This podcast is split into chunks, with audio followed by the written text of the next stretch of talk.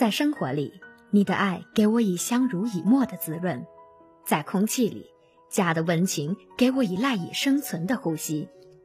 各位老师、同学们，大家好，这里是华夏之声系列栏目《闺中密语》，我是主播小雪。以前读古诗的时候，总是看到诗中劝慰多吃饭的句子，最有名的是“上言加餐饭”。下言长相忆，还有一句便是努力加餐饭。拆来看，显得稀疏平常，不过是对他人或自己的一席耳旁风。出门在外，多吃点才好。但平常句前后总是并着怀有深情的思念句，弃捐勿复道，要么是世缘久崎岖，都是形容枯槁后思念无止的慰藉。再看看前文。更是寂寥怅然、满满一纸的冷语续念。这样的铺垫下，多吃饭便显得尤为温情与珍重，甚至可以看作逼至无言、无序、无情最后一刻的爆发。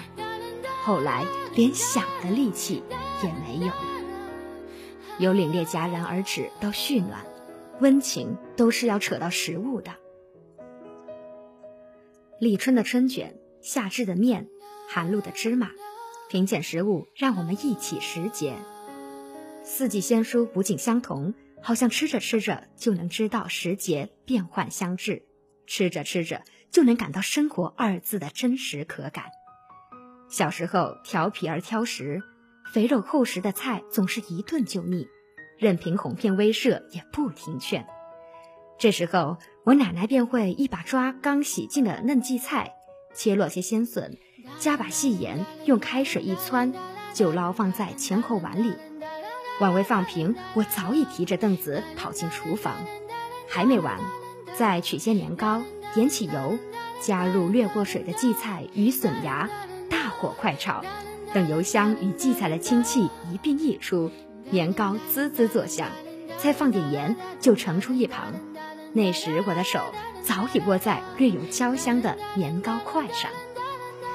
一至今日，再遇上那些梭子蟹、龙虾肉，甚至奶酪芝士百般糊弄的年糕，我打心里总是略略的无奈的。精米、荞麦、青稞。无论南沿北方或是平地高原，这些粗略主食带来的果腹感令人欢愉与想念，而这里的想念绝非仅有味的饱足，它是充斥在记忆末梢温情那一段的饱足，是质朴原始的满足，那是在吃蟹黄双笋或是灌味燕窝这些雕竹堆砌、名目繁多的菜令时不曾有的。这些粗略的情怀与滋味，一旦伯仲难分，就径直构成了思念，也在记忆里逐渐生成一种莫名的支撑力。这确实是令我们骄傲的地方。我们从食物中获取的力量，如面对一片薄暮之海，它出生的阳光与海水构建着我们身上满是盐味的躯体，奔腾着的血流和跃动着的心脏。这正是我们获取与发散能量的所在。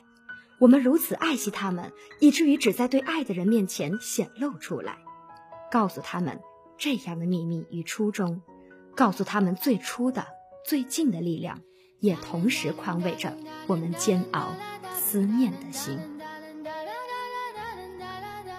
温情都是要扯到食物上的，一旦提到了食物，尤其是家常，记忆里的情感便无法抑制的先后跃出。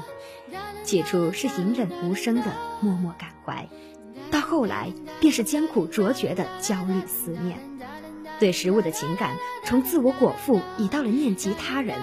在我们喷薄而出、汹涌澎湃的情感面前，在打电话敲字节的聊天途中，我们仍需要假装镇定的、平淡的对他们说：“记得多吃饭。”食物最后却又饱含在家的意义里，由层层的爱堆叠成家用。李安的话说：“父爱三叠，是以为家。”在李安的饮食男女中，上了一段蒸蒸煮煮的中国大菜，就把人给镇住了。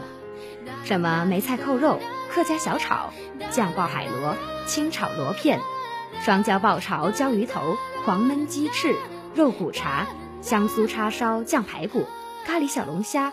西洋参炖乌骨，都一道一道的给端上了台面，看得人眼花缭乱。这些个蒸、炒、炸、煮，这些都是我们所熟悉的生活的全部。时快时慢，时激烈时平缓，一桌浓情暖暖的佳肴靓汤，一份父亲制作的家庭温馨。只是那复杂而深厚的厨艺，细致考究的菜品。当他们渐渐如水墨般氤氲蔓延开来之后，我竟不得不悲哀而确凿地承认：人是两栖动物，生活在爱与烦恨的挣扎中，舍得与舍不得的矛盾中，在自我满足和嫉妒懊恼的跌宕中，在惊涛汹涌和心如止水的来回中，无忧无虑、万事顺心的时候，饭桌用于品鉴五味，大快朵颐。或许，只是或许，越长大越孤单，于是饭桌便怀揣心事，欲吞欲吐。都说好电影承载细节，因为细节让我们看到了自己的影子，看到了自己的我们，总是会喟叹，会唏嘘，会感伤，会知道，戏其实是人生的缩影，而人生不过是一场最真实的戏。见微知著。每个人的生活态度是在细枝末节上泄露的，真不知道执着的人是争到了更多的幸福，还是溜走了更多。人是如此的贪心，既要饮食，也需男女。虽说幸福是个人的感觉，却是逃不开和他人的关系。如果要把幸福握在手上，就先要有人暖着我们的手。我们本不是两栖动物，只存活在空气或水中，只是生活太纷呈，一幕幕，一出出，把我们逐渐进化成了两栖动物。在水里，你的爱给我以相濡以沫的滋润；在空气里，家的温情给我以赖以生存的呼吸。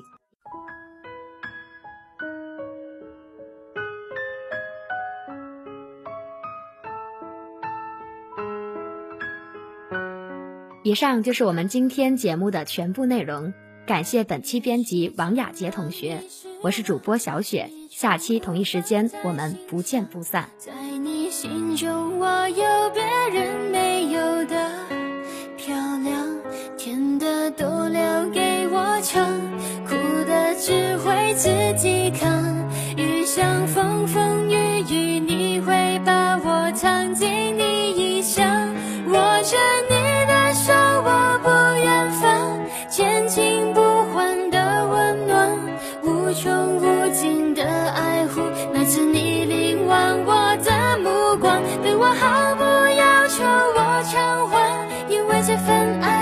天下无双，有你在我才学会勇敢坚持我梦想。哒啦哒哒啦哒啦哒啦哒啦哒，感谢你。